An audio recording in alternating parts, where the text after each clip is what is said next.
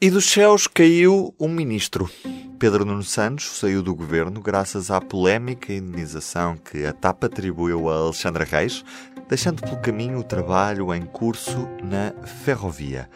Ou será apenas este um interlúdio para algo maior que espreita lá para os lados do Palacete de São Bento? Deixamos isso para os podcasts de política, porque de olhos nos carris e nos aviões e já sem o peso da habitação, o senhor que segue é uma solução da casa Made in Largo do Rato. Próximo de Pedro Nuno, João Galamba vem para dar energia a um setor que está como as videiras em finais de setembro, com muita parra e pouca uva, que é como quem diz, com muitos projetos e anúncios, mas pouco para apresentar em concreto. As obras atrasam e 2030 está já aí. Tic-tac, tic-tac. Está na hora de acalmar o setor que está preso às inúmeras greves que têm condicionado a confiança dos utilizadores, apiados às portas do Natal ou sem conseguir chegar ao emprego e mostrar trabalho, porque não podemos repetir a pergunta do último episódio. Afinal, quem manda é o Ministério das Infraestruturas ou é Infraestruturas de Portugal. IP, que ficou a ver por estes dias chover em Sozelas e está com dificuldade em recuperar um troço de linha que foi renovado já no âmbito do Ferrovia 2020 e que viu o balastro ir por monte abaixo. E sim, em Sozelas passa a principal linha do país. Estamos a falar da linha do Norte, que tem por estes dias estado apenas em via única. Merece a pergunta: o que, afinal, falha? Estará na altura de pedir uns conselhos à Ucrânia? Para acompanhar Galamba, sobe a Secretário de Estado Frederico Francisco, uma nova estrela da ferrovia portuguesa. E não, não fomos nós que o dissemos. Temos aqui o Frederico Francisco, uma nova estrela da ferrovia portuguesa, a trabalhar connosco no governo. Conhecedor dos dossiers foi Frederico Francisco, a cabeça por detrás do Plano Ferroviário Nacional, que deverá ganhar força de lei ainda neste ano.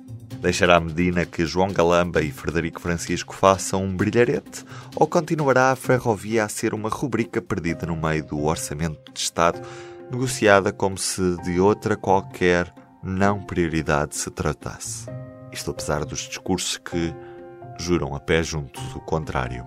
Neste Sobre Carris começamos por discutir os desafios que João Galamba e Frederico Francisco têm em mãos com o Carlos Cipriano e o Diogo Ferreira Nunes que aqui estão como sempre. Viva camaradas! Olá, boa tarde! Olá! Este mês de janeiro começou de uma forma bastante agitada politicamente. Temos um ministro de saída, um de chegada, uh, o setor das infraestruturas está verdadeiramente ao rubro. E Diogo Ferreira Nunes, és tu que ficaste encarregue hoje de nos apresentar quem são João Galamba e Frederico Francisco, que ficam com a responsabilidade da pasta das infraestruturas uh, nos próximos anos em Portugal. Digamos que a estação Palácio de São Bento ficou bastante movimentada nos últimos dias, o de saídas, uma, um ministro, três secretários de Estado, tudo por causa de uma indenização de uma companhia aérea. E de repente temos um ministro que pode dar uns choques no setor e temos um secretário de Estado que veio dos céus, mas que está cada vez mais ligado à terra e aos carris. Vamos começar por João Galamba foi secretário de Estado da, da Energia, não é? Teve um papel muito importante, por exemplo, na questão da negociação do mecanismo ibérico para limitar os preços do, do gás natural que é, que é necessário, por exemplo, para produzir eletricidade, não é? Sobretudo para, para as indústrias. E, e é conhecido no setor como um executor, ou seja, é preciso fazer uma coisa, executa. E convenhamos que quando chegou a esse lugar, há quatro anos, também não percebia nada de energia, aprendeu e concretizou. Ora, a expectativa agora é que aconteça exatamente a mesma coisa. Porque, se bem estão recordados, quando Pedro Nuno Santos foi nomeado em fevereiro de 2019, há quase quatro anos para as infraestruturas, também não era nada conhecido pelo seu papel na área da ferrovia e nos outros meios de transporte e desenrascou-se. E desenrascou-se. Portanto, esperemos que João Galamba consiga não só conhecer, desenrascar-se, mas também executar. E uma das vantagens que João Galamba tem sobre outros putativos candidatos que foram apontados nos últimos dias é que não tem, como que dizer, os vícios da área dos transportes, ou seja, não está à partida condicionado por eh, correntes de opinião, mentalidades e afins, o que lhe pode dar alguma vantagem competitiva na hora de tomar decisões. Mas também eu posso estar a dizer isto e ser um pouco naif e acabar por ser uh, facilmente influenciável por essas correntes de opinião. Agora, depende de quem uh, João Galamba se vai rodear nas primeiras semanas enquanto estiver a conhecer a pasta.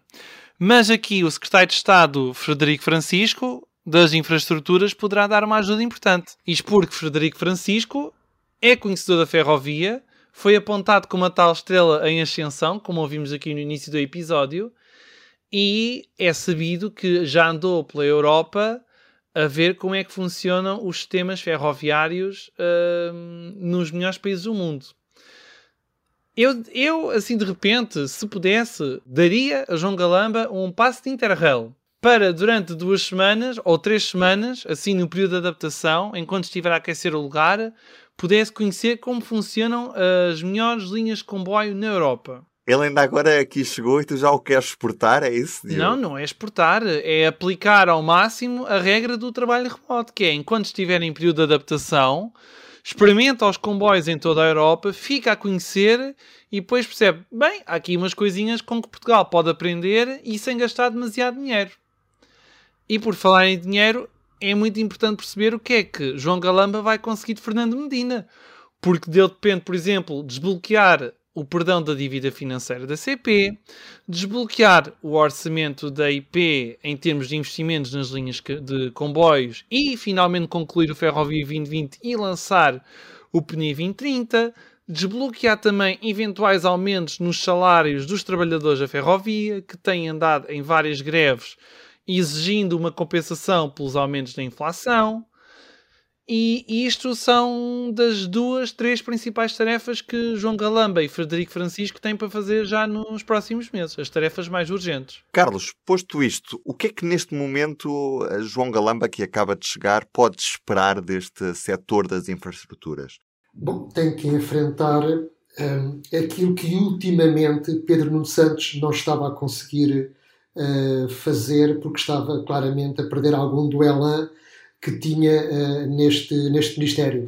Não era o mesmo ministro que, quando entrou e que uh, pôs, por exemplo, a CP a funcionar, que tinha uh, projetos para alterar o modelo do setor, mexendo na IP, querendo construir uma grande CP, que pediu ao Comitê Económico Social um relatório onde se dizia claramente que a separação das infraestruturas e das operações uh, nem sempre era uma boa solução, mas que depois uh, perdeu um bocado de elan e neste momento estava uh, claramente enredado com a TAP, como é óbvio, com muito pouco tempo para a ferrovia, mas a CP neste momento já não é a mesma CP de há dois ou três anos atrás, está outra vez com muitos problemas e temos o gravíssimo problema também do Ferrovia 2020 e de uma IP que está com uma total perda de controle sobre esse programa de investimentos e que também está completamente em roda livre, como dissemos no último episódio, é praticamente um Estado dentro do Estado e, obviamente, parece que manda mais do que o próprio Ministério. Apesar de tudo, eh, eu penso que é uma pena que Pedro Nuno Santos tenha saído, porque foi claramente, desde o 25 de Abril, o melhor ministro para a ferrovia em Portugal. Não falo das obras públicas, nem do equipamento, nem das infraestruturas. Falo só no que diz respeito ao setor ferroviário, não tenho dúvidas que terá sido o melhor ministro para o setor. Mas aí também a bitola é um bocadinho baixa, não é? Não querendo ser maldoso, mas também a bitola não é propriamente a coisa mais alta que temos. Uh, podemos dizer que é o ministro mais ferroviário, sem dúvida, até pelo seu gosto por comboios. Mas digamos que as obras que fez foi melhor do que o resto, porque o resto não fez nada, praticamente. Por isso eu disse que foi o melhor que tivemos desde o 25 de Abril, acho eu. Em todo o caso, João Galamba, é, reparem, João, João Galamba é do mesmo círculo de Pedro Nuno Santos e, portanto, garante continuidade nas políticas que têm sido feitas, não é? E seguramente não vai entrar em ruptura com aquilo que era o caminho seguido por Pedro Nuno Santos. É, é claro que pode querer dar um ar da sua graça e fazer alguma coisa própria da sua cabeça para, para marcar alguma diferença, mas eu penso que claramente não vai entrar em ruptura, sendo do mesmo círculo, vai dar continuidade ao que estava a ser feito. Uh, por muito que se esforce, eu penso que jamais João Galamba poderá demonstrar um entusiasmo tão genuíno pela ferrovia como o fez uh, Pedro Nuno Santos. Agora, o que eu acho que vai acontecer é que João Galamba, uh, lamento Diogo, ele não vai ter tempo para fazer o Interrail uh, na Europa, para aprender alguma coisa oh. sobre ferrovia, porque ele vai ter que aterrar imediatamente no dossiê da TAP, vai ter muito que fazer com a TAP, e o que vai acontecer, em minha opinião, será que vai passar a pasta da ferrovia claramente para Frederico Francisco, que pelo menos nos próximos tempos, será, na prática, o ministro da Ferrovia. É isso que eu penso que vai acontecer, porque Galamba tem muito com que se ocupar uh, com, com a TAP. Posto isto, quais são os grandes desafios para para, para este Ministério, para esta equipa agora. Bom, eh, já falámos, é o problema do Ferrovia 2020, que, como já falámos, está descontrolado, já ninguém tem dúvidas que não se vai conseguir acabar em 2023, há o risco notório de perca de, de fundos, e neste momento o Ferrovia 2020 já está a entrar pelo PNI 2030, porque já estamos em 2023, faltam sete anos para terminar o PNI 2030 e continuamos em torno do, do Ferrovia 2020, que já deveria ter terminado há três, há três anos, e não se está a ver arrancar os projetos do PNI 2030. E, portanto, espera para João Galamba espera estes dossiês complicados de pôr em movimento a alta velocidade, de continuar com o plano ferroviário nacional, não esquecer também uh, será que ele conseguirá alguma coisa no âmbito das relações internacionais eh, para eh, eh, retomar as ligações ferroviárias com Espanha. Enfim, não sabemos. Também tenho dúvidas que João Galamba venha a mexer no modelo da ferrovia. Ou seja, se Pedro Nuno Santos, que era tão aguerrido e disse que ia mexer no modelo e depois acabou por recuar estrondosamente, eu acho que Galamba também não o irá fazer. E portanto, é, é isto uh, o que nós temos. Agora, eu acho que há aqui uma vantagem de Galamba de ser um homem que vem da energia. Uh, porque se ele uh, percebeu bem o setor da energia, nós temos aqui uma palavra fundamental que eu digo muitas vezes na ferrovia, que é a palavra rede. Quem perceber que a ferrovia, caminho de ferro, é sistémica e que funciona em rede, será seguramente um bom ministro para o setor. E se Galamba percebeu bem que na energia temos as redes de muita alta tensão, depois as redes de tensão, as linhas de média tensão e depois a baixa tensão, que é a capilaridade do sistema para fazer chegar energia às casas das pessoas e às empresas, percebendo este sistema, percebendo esta rede, se ele compreender que isto também se aplica à ferrovia, então será um bom princípio para ele ser um ministro bastante bom uh, nesta, nesta área. Enfim, como tu disseste, Diogo, e muito bem, tudo depende, obviamente, da sua relação com Medina. Porque, na verdade, na verdade, quem manda vai ser o Ministro uh, das Finanças. Resta saber até quando é que ficará também Fernando Medina, mas isso lá está, deixamos para os outros podcasts. Outros podcasts de política, exatamente, Diogo. Mas pegando mesmo nessa questão orçamental, até que ponto é que, com um país a olhar muito mais para a TAP do que para os comboios, Frederico Francisco, que Carlos Cipriano já promoveu, Ministro da Ferrovia, que de certa forma, eh, fica com o caminho livre para poder uh, montar a sua estratégia e para poder desenvolver aquilo que também, de certa forma, se propôs a fazer no Plano Ferroviário Nacional, ou então se isto depois barra naquilo que é uma rubrica perdida lá no meio do Orçamento do Estado, que é o investimento no setor ferroviário e que neste momento, por muito que os discursos políticos mostrem que a ferrovia é uma verdadeira prioridade, é. a ferrovia não passa de uma pequena rubrica no meio de um Orçamento de Estado de, de gigantes. Aliás, basta pensar na forma como as greves da CP têm sido tratadas nas últimas semanas. Há países, como em França, em que uma greve de comboios é um, é um assunto de Estado, não é? Que faz parar tudo e todos, até ministros e afins. Aqui já é quase uma rotina que não há propriamente um esforço para se negociar, para se resolver, uh, ao contrário do que acontece, por exemplo, com motoristas de matérias perigosas ou motoristas de caminhões, aí já há preocupação. Eh, com a questão da, da CP, uh, prioridade zero a resolver estes temas, sendo que as pessoas para ir para o trabalho muitas vezes dependem do, do comboio. Um pormenor importante referir é uh, que esperemos que João Galamba barra Frederico Francisco sejam os representantes de um governo na hora de adjudicar a compra dos 117 comboios, não é? A ver se esse concurso fica fechado ainda no primeiro trimestre, até ao final de março. Se tudo correr bem, serão lembrados por isso. Se, se, se as coisas não correrem tão bem, serão lembrados por não terem feito, apesar da, das sucessivas promessas. Ah, e lançar o Pocinho Barca d'Alva. Uh abrir o concurso público, uh, tratar de tomar o serviço internacional, tomar serviço internacional, ver se há avanços sobre a terceira ponte, ver se há avanços no Faro Sevilha, Faro Elva, oh, tanta coisa, tanta coisa. Cá esperaremos para ver o que é que acontece nos próximos tempos no setor. O que sabemos é que atualmente continuamos e estamos a gravar quarta-feira, dia 4 de, de janeiro, continuamos com uma linha do norte em via única desde as últimas grandes chuvadas, Diogo. O que é que aconteceu ao certo em Souzelas para que não haja via dupla e uma das linhas tenha ficado sem balastro, o que impossibilita, claro, a, circulação de comboios. Ficou sem plataforma, deixou de estar assente, parte da linha deixou de estar assente. Para situar, estamos a falar do, do quilómetro 228,15 da linha do norte, que desde a antevéspera uh, de Ano Novo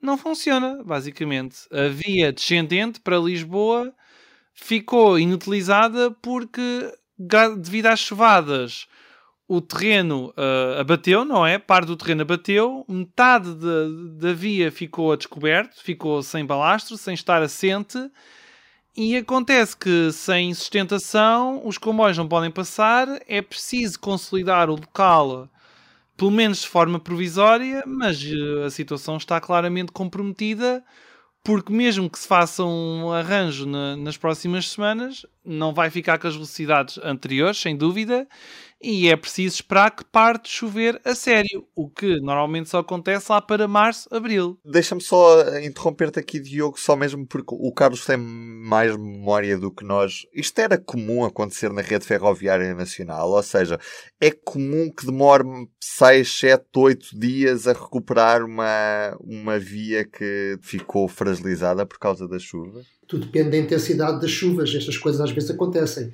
Agora, o que não é comum é que isto aconteça precisamente num troço de via que foi supostamente modernizado há dois anos.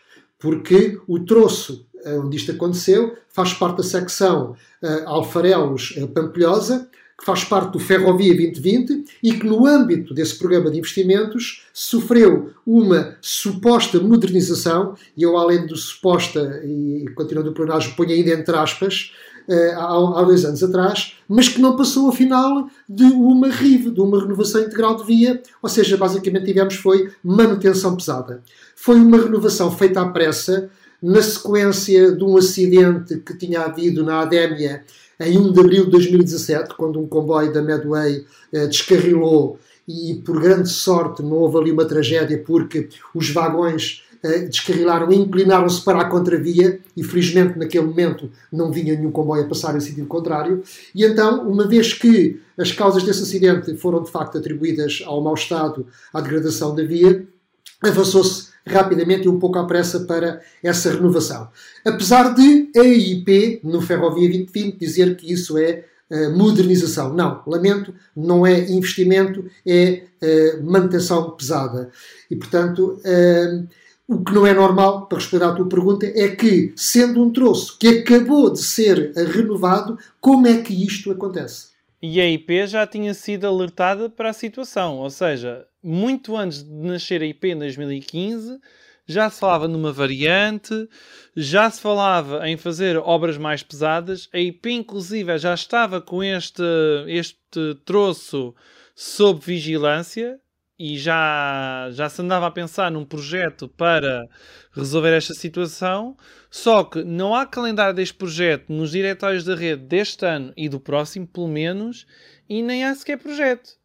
Portanto, uh, estava-se mesmo a ver que isto ia acontecer. Assim que houvesse uma chuvada mais intensa, como aconteceu dia 30, na noite de 30 de dezembro, e como agora é expectável devido às alterações climáticas, quer dizer, o terreno abate porque ainda por cima está assente sobre um aterro e uh, causa este dano na linha do norte. E consequências é que isto tem? Viajar de comboio de Porto e Lisboa em menos de 3 horas fica completamente impossível porque já estamos com 2 horas e 58. Ora, Se só temos uma via em vez de duas, e se ainda por cima está com velocidade limitada, ora, está-se mesmo a ver que se o comboio vai andar mais devagar, é impossível recuperar tempo a meio da viagem, é certinho que o Porto de Lisboa vai demorar mais de 3 horas. E aí o comboio fica ainda menos competitivo em relação ao autocarro. Isto para acrescentar também que isto demonstra a extrema fragilidade, portanto, a falta de robustez, de redundância da nossa rede ferroviária, porque naquele ponto, por acaso, ainda é possível eh, circular numa das vias. Mas se houvesse ali de facto uma interrupção total, uh, o, o, norte e o centro do país estavam completamente cortados, porque neste momento não haveria nenhuma alternativa ferroviária. Porquê? Porque a linha da Beira Alta está uh, fechada para obras, não sabemos quando é que reabre, não é? Uh, e também, já agora, a própria linha Pampilhosa Cantanhete Figueira da Foz também foi encerrada. Eu não estou a defender que isso pudesse ser uma alternativa muito viável em termos de redundância, mas a verdade é que existia. E, portanto, não havendo essa linha e não tendo nós a beira alta a funcionar, neste momento, o metade do país, digamos, está pendente, em termos ferroviários, de duas barras de carril, que é uma das vias da linha do Norte, naquele ponto preciso. Porquê? Porque não há redundância. E uma das coisas que nós constatámos quando estivemos na Suíça foi de facto o grande investimento e a grande preocupação que os suíços têm com a redundância do sistema. Eles têm uma rede ferroviária muito robusta porque funcionam em rede e porque têm sempre alternativas. Nós não temos. E perante este incidente, estamos agora há uma série de dias só com uma das vias no principal eixo ferroviário do país, que é a coluna vertebral do sistema ferroviário português. E que ainda por cima já está muito congestionado, portanto imaginem agora com uma situação destas. Paramos só aqui por uns instantes, porque já depois da gravação deste episódio, a IP anunciou que a linha do Norte estará em via única na região de Sozelas durante pelo menos dois meses. Continuamos. E ainda neste episódio temos de falar daquilo que é a difícil comunicação da CP em vender aquilo que efetivamente tem. O Carlos Cipriano esteve nos últimos dias muito atento ao que se passa no site da CP e até à própria forma como a CP comunica a sua oferta aos uh, passageiros através do, do, seu site e não só através das estações e dos locais onde está presente. Carlos. Bom, a CP, eh, depois de, de ter saído do estado comatoso em que se encontrava há três anos atrás, com com um bom investimento na parte da engenharia, que permitiu recuperar uh, material circulante uh, e evitar o descalabro em que se encontrava com as supressões uh, que havia na altura, e portanto conseguiu sair desse, desse, dessa situação e regularizar um bocadinho a sua oferta, mas no que diz respeito à operação comercial e ao próprio ao próprio marketing e à forma de comunicar, a empresa continua uh, parada no tempo uh, e não se vê em grandes alterações. E por vezes até mesmo em questões de pormenor. Por exemplo, uh, no seu site, a empresa tem um link, tem, tem uma forma das pessoas poderem introduzir o nome das estações para, para as procurar, e a verdade é que faltam pelo menos 81 estações e apiadeiros que, onde a CP opera, dos seus comboios param, fazem serviço de passageiros, mas que a empresa, no seu site, ignora. Felizmente não ignora na parte em que se fazem as compras, ou seja, para comprar o bilhete aí estão as estações e todas. Mas na sua apresentação a empresa ignora 81 estações e. O mais grave é que ignora a totalidade das paragens na linha do Volga. No Covilhã Guarda, na linha da Beira Baixa, é como se este troço ainda não tivesse reaberto. Não está lá uma única das cinco estações. Depois, eh, na linha eh, do Oeste, eh, entre Melessas e Caldas da Rainha, para a CP ali só existe Torres Vedras e Bombarral. Estações como Malveira não existem, Óbitos também não existe. O que seria o desejo de algumas pessoas. O que seria o desejo de algumas Eventualmente, pessoas. Eventualmente, Diogo, não sejas má língua. Uh, mais grave ainda, a dado momento também não havia estações entre uh, Caldas da Rainha e, e Figueira da Foz, mas uh, depois de ter contactado a empresa, enviei alguns mails a fazer perguntas sobre esta situação, algumas foram corrigidas, mas não todas. No Algarve, por exemplo, em 30 estações que vão de Vila Real Santo António a Lagos, só metade é que estão presentes. Ora, o que é engraçado é que depois de várias semanas em que eu fiz perguntas sobre este assunto, a empresa admite que tem algumas falhas no seu site, diz que vai uh, alterar a sua página eletrónica, mas não houve ninguém naquela empresa, nem ao menos um estagiário a quem pudessem entregar esta tarefa de introduz aí o nome das estações depois de terem sido alertados para este problema. Eu não digo que isto seja uma coisa muito importante, mas demonstra a pouca importância que a empresa dá a estes pormenores na comunicação com o público. E depois não é só isso, é também, por exemplo, na sinalética, na linha do Oeste, as UTDs uh, que circulam na linha do Oeste, como também uh, fazem serviço no Douro e no Minho, durante vários anos faziam serviço no Oeste, mas a sinalética que estava indicada nas carruagens era a linha do Douro e a linha do Minho. Não Aliás, aparecia nada sobre a linha do Oeste. Nós chegámos a assistir a isso quando, pelo menos eu e tu, Carlos, quando fizemos a reportagem que saiu há coisa de um ano sobre as obras em, na, em, mal começadas na linha do Oeste. Viajámos numa das camelas, não é? Da série 592 e, e reparámos que realmente o, o mapa de rede não, não batia certo. Não, claramente não. Isto para não falar quando davam na linha do Oeste eh, as UDDs para a 150, em que traziam nessa altura a sinalética da linha do Algarve. Agora, para o Oeste, nada. Entretanto, a CPI sim foi tentar resolver o problema, criou uma sinalética, mas uh, uh, o resultado é uma confusão que uh, é, é, perfeitamente absurda.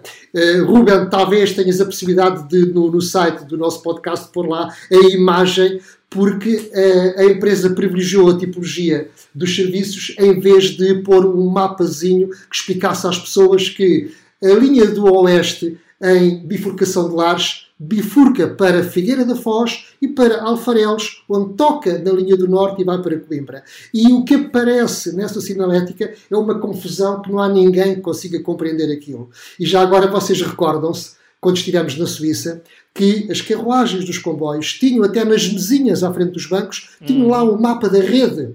Porque isso é importante para as pessoas perceberem. Eh, eu, como já tenho uma certa idade, ainda sou do tempo em que os portugueses eram obrigados a estudar na escola primária as linhas de caminho de ferro. Felizmente isso deixou de existir, ok?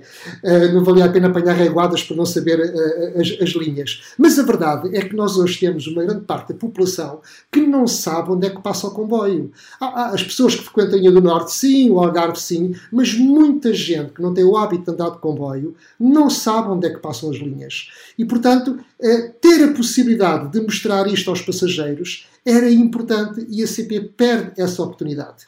Mas ainda no âmbito da comunicação e mostrando o quanto há de desinteresse, eu diria mesmo de, de inércia, de, de desleixo, de falta de brio na comunicação com os passageiros. Uh, nós assistimos uh, a que, por exemplo, os horários uh, da, da, linha do Oeste, neste caso em concreto, estejam colados nas janelas e nas portas das estações, colados com fita cola do lado de fora.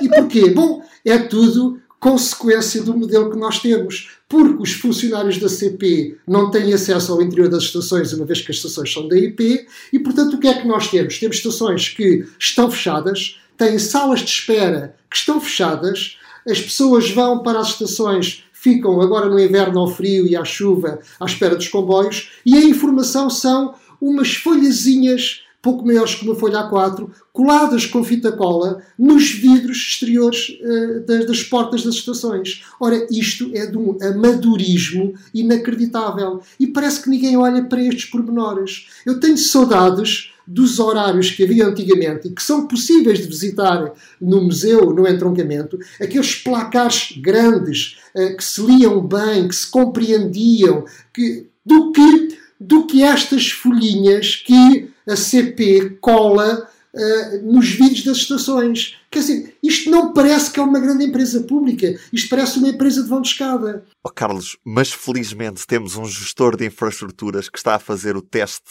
uh, em curso mais longo do país, já há três anos, na Estação do Oriente que está a testar um painel de comunicação ao passageiro, uh, um painel em teste, é a informação que apresenta já há largos anos.